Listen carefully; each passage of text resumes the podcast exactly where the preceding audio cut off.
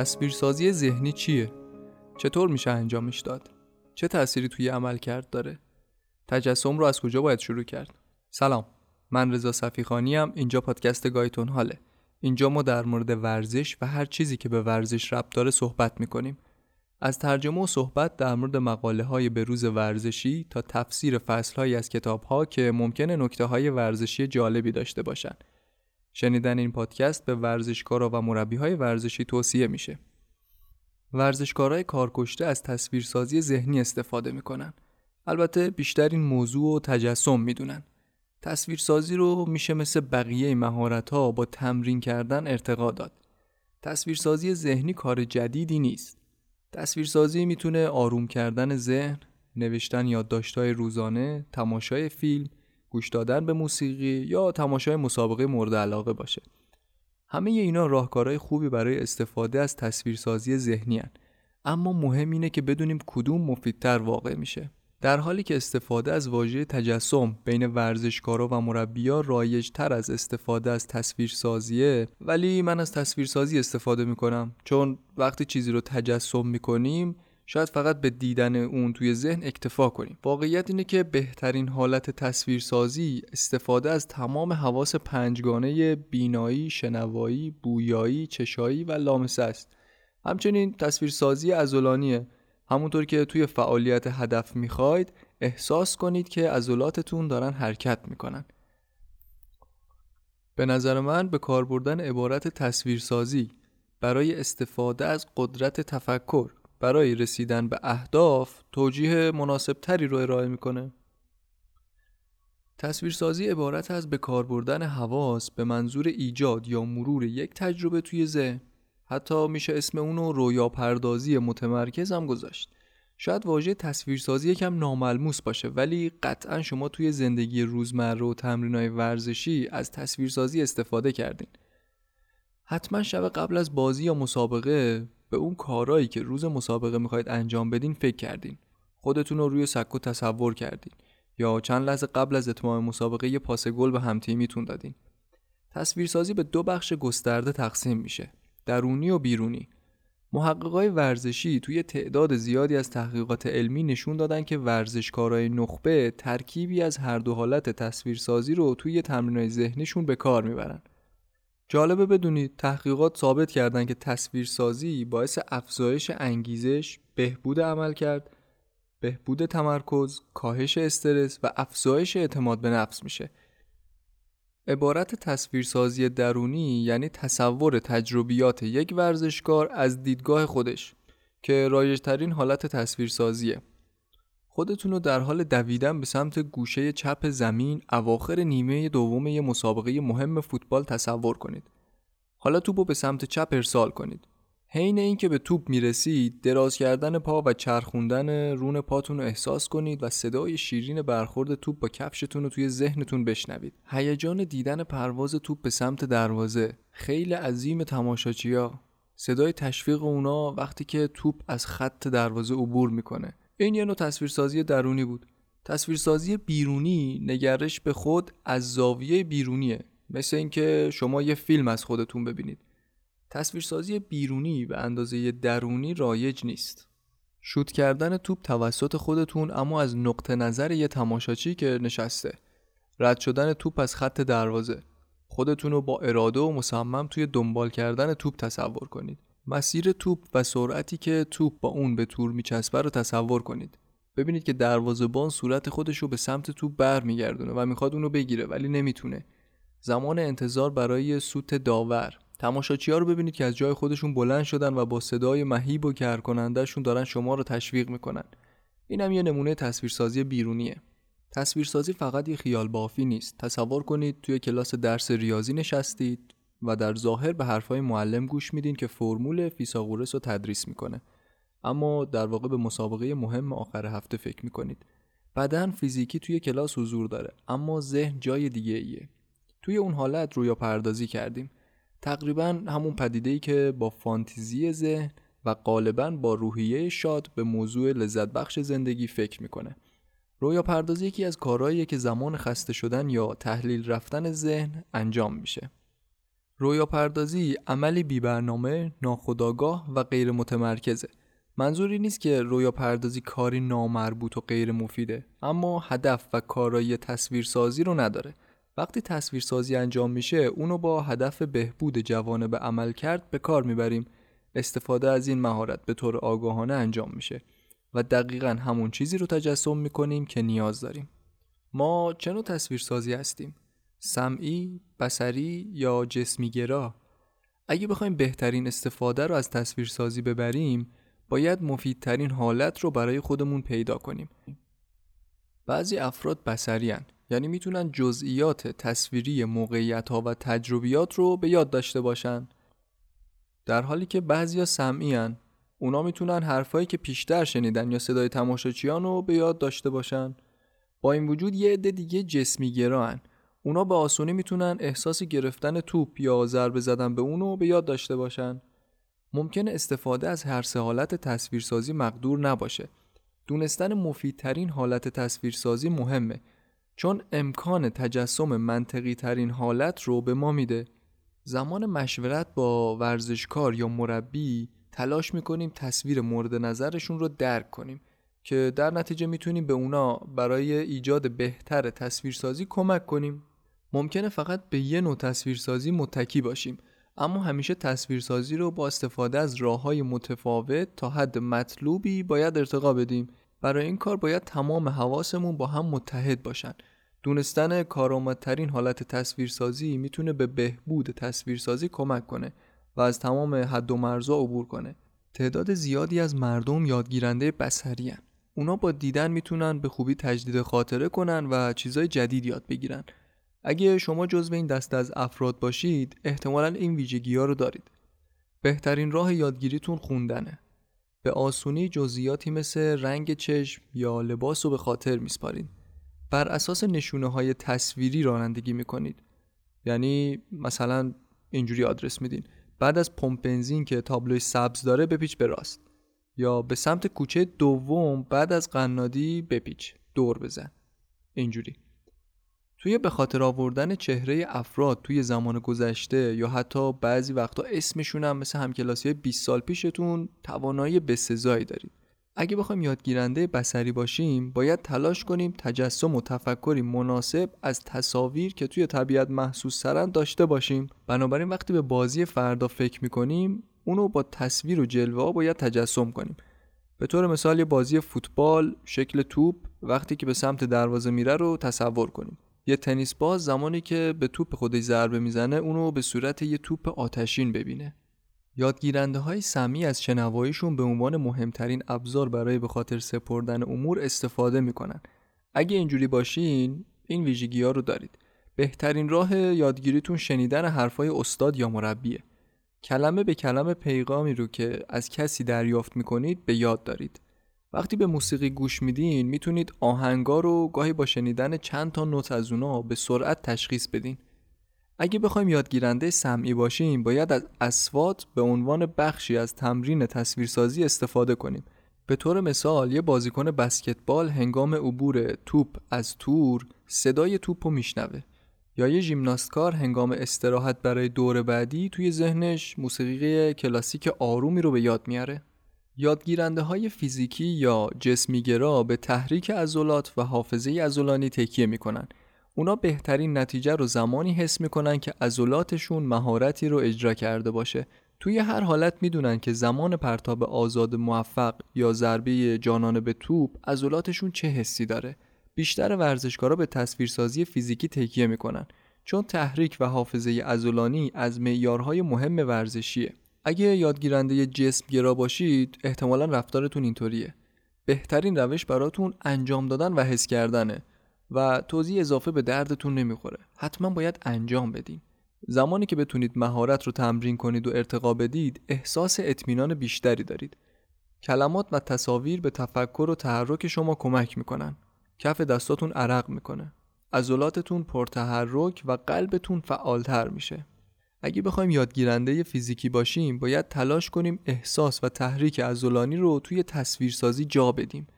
به طور مثال یه تیرانداز اسلحه رو توی دستاش احساس کنه یا یه ژیمناستکار فشار ناشی از حرکت بک فیلیپ رو توی عضلات میان تنش احساس کنه و تصور کنه.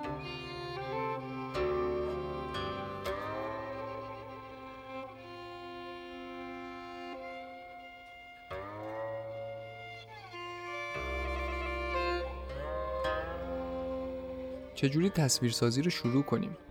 شروع تصویرسازی بهتر با حالت منظم و ساختاری باشه. درست مثل هر مهارت جدید باید با اصول اون مهارت آشنا باشیم.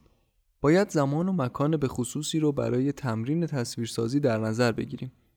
بهترین و آسونترین موقع برای تمرین تصویرسازی شبها قبل از خواب و صبحها قبل از شروع روزه. باید به یادگیری و بهبود مهارت تصویرسازیتون دیدگاه نظاممند داشته باشید.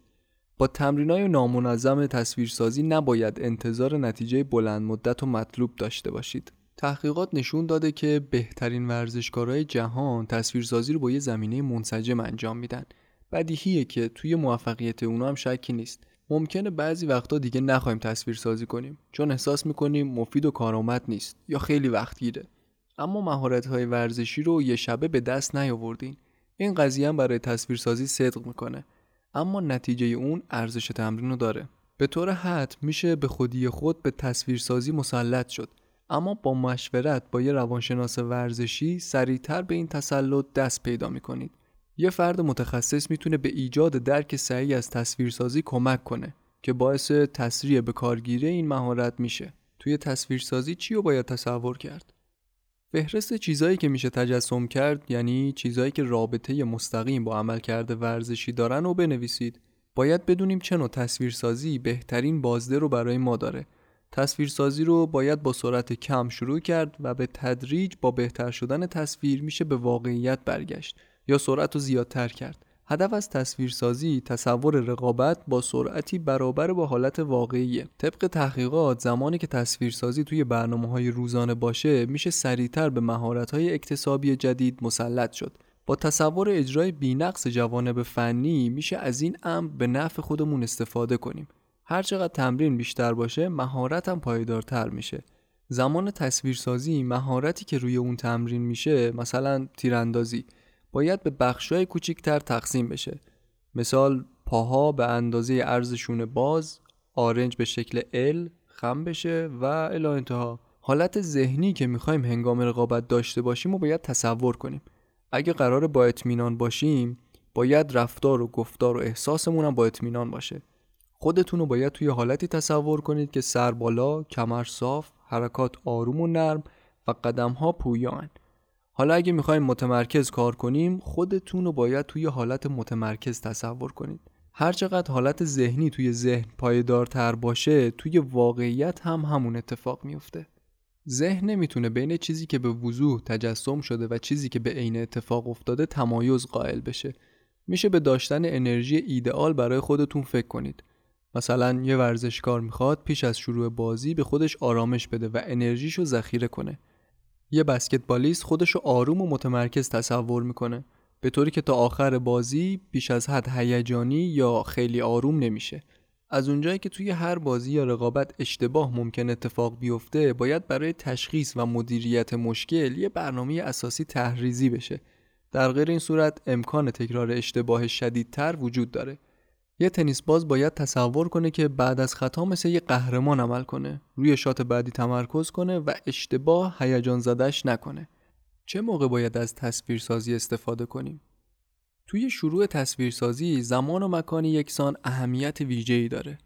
با این کار تمرکز کامل به مهارت و در نهایت دیدگاه مثبتی به پیشرفت مهارت ایجاد میشه.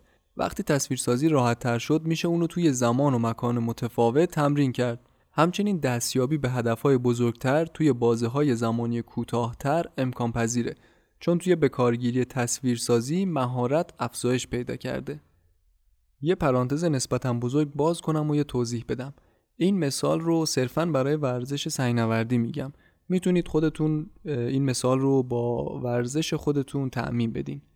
اگه قرار تصویرسازی رو شروع کنید و خودتون روی دیوار تصور کنید باید تا حد زیادی روی گیره ها، حجم ها و شیوای دیواره اشراف داشته باشید. یعنی تصویرسازی زمانی موثره که بدونید فلانگیره ناخونی توی فلان شیب گرفتنش چقدر سخته. یا ساده تر بگم باید بتونید دیواره تمرینیتون رو با گیره هاش توی ذهنتون تصور کنید. در حالی که توی خونه روی مب نشستی. پس سالن یا دیواره که هر ماه یا هر هفته جای گیرهاش عوض میشه گزینه مناسبی برای تصویرسازی ذهنی نیست. بحث من صرفاً برای ارتقاء تصویرسازی اینجا منظورم شرایط مسابقه یا تجربه های جدید نیست. خب پرانتز میبندم.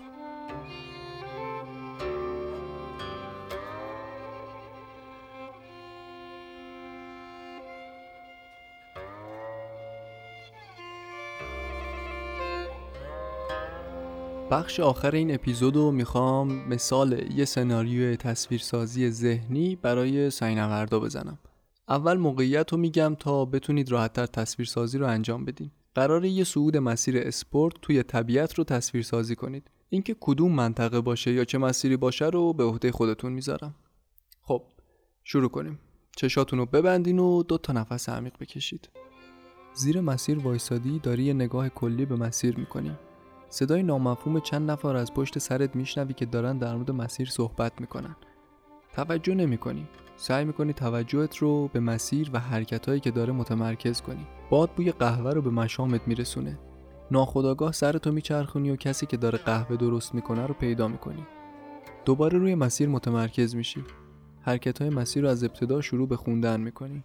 سعی می‌کنی تمام حرکت رو با اعتماد به نفس کامل و بدون نقص اجرا کنی. به انتهای مسیر می‌رسی. حرکت رو توی ذهنت مرتب چیدی و احساس خوبی برای صعود داری. فکر می‌کنی با تلاش اول می‌تونی مسیر رو تاپ کنی. چون توی ذهن ترکت های مسیر رو زدی دستات عرق کرده. یکم ضربان قلبت بالا رفته. با چند تا نفس عمیق خودت آروم می‌کنی. آماده میشی برای صعود. هارنس تو میپوشی همزمان صدای حمایتچی تو میشنوی. عالی هستی ها مسیر چیزی برات نداره. راحت صعودش می‌کنی. هارنس تو میپوشی و شروع می‌کنه به گره زدن تناب. یه لحظه نگاهت به اطراف میفته تقریبا همه دارن نگات می‌کنن که چطور می‌خوای مسیر صعود کنی. به حمایتچیت نگاه می‌کنی. یه لبخند بهت می‌زنه. لبخندش بهت آرامش میده و تو رو مصممتر می‌کنه برای صعود موفق. کفشاتو میپوشی و آماده میشی.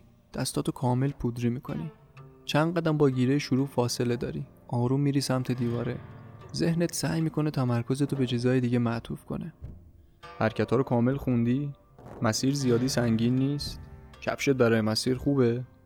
پودر کافی تو کیسه پودرت هست؟ به اندازه کافی گرم کردی؟ همه اینا زمانی که گیره شروع رو می‌گیری توی ذهنت بلاک میشن. انگار فقط و فقط تو هستی و مسیر. هیچ صدایی نمیشنوی. حرکات رو دقیقا مطابق همون چیزی که خوندی اجرا می‌کنی. quick یک. دو سه چهار. می‌رسی به crux مسیر جایی که توی تلاش قبلی پاندول می‌شدی. ذهنت شروع می‌کنه به پرت کردن حواست. این بارو بی خیال شو. تلاش بعدی top می‌کنی. ساعدت لاکتیکی شده. تلاش بعدی بهتر صعود می‌کنی. بشین رو تناب. نفستو با شدت بیرون میدی و روی حرکت متمرکز میشی. شروع به زدن حرکت ها می‌کنی. کراکس اول چهار تا حرکته. یه گیره دست راست ناخونی دست چپ یه گیره استکاک مورم دوباره یه چپ چپ روی یه گیره پینچی ناخونی. حرکت بعدی یه زبدر توی یه گیره معکوس انگشتی با دست راسته. گیره بعدی تقریبا فشار کم میشه.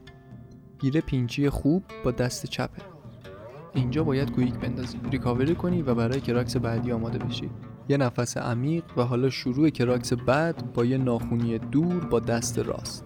باید گیره رو نگه داری و جفت دست کنی. پا رو روی یه گیره مقرب نادخ بذاری و یه حرکت دینامیک بزنی برای یه گیره جانبی اصطکاک با دست راست. پاها تا نزدیکای کمرت بالا میاد. تقریبا داری تکنیک دلفه رو اجرا می‌کنی.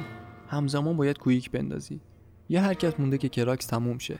یه حرکت دور با دست چپ که وقتی می‌خوای بزنی باید کاملا دستاتو باز کنی پاهاتو دوباره به سمت مخالف دیواره برگردونی. بعد از اون گیره بالاتر رو می‌گیری. گیره یه شکستگی بزرگه. روی گیره جفت دست می‌کنی و یه نفس عمیق می‌کشی. ضربان قلبت بالاه ولی شوق اتمام مسیر نمی‌ذاره متوجهش بشی. حتی اصلا حواست به پارگی کنار ناخونت هم نبوده.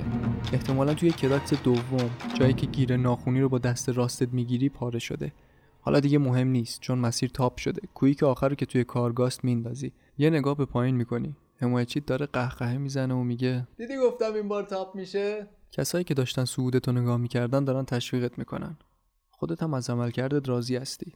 میشینی رو تناب میای پایین. احساس رضایت تمام وجودتو پر کرده. یه مقدارم متعجبی. صعود اولین مسیر پنج دوازده سی رو داشتی.